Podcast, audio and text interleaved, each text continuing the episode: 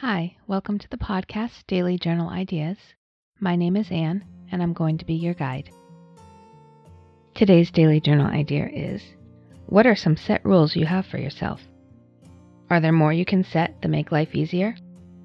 What I mean by this is if X happens, I'm automatically going to do Y. So, one thing you can do for a rule to make life easier is when you get the mail or you're sorting through the mail, you automatically put it in a set place, or you automatically do it over the trash so you can get rid of the junk right away, and then you put the rest of it in a place where you're going to get to it later in the week.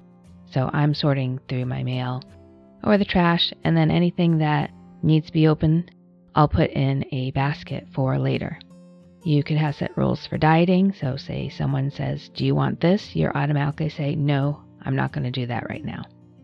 Those are the kind of rules that I'm saying. Do you have set rules for yourself that if something happens, you're automatically going to do this? It takes the decision making out of it and makes life easier.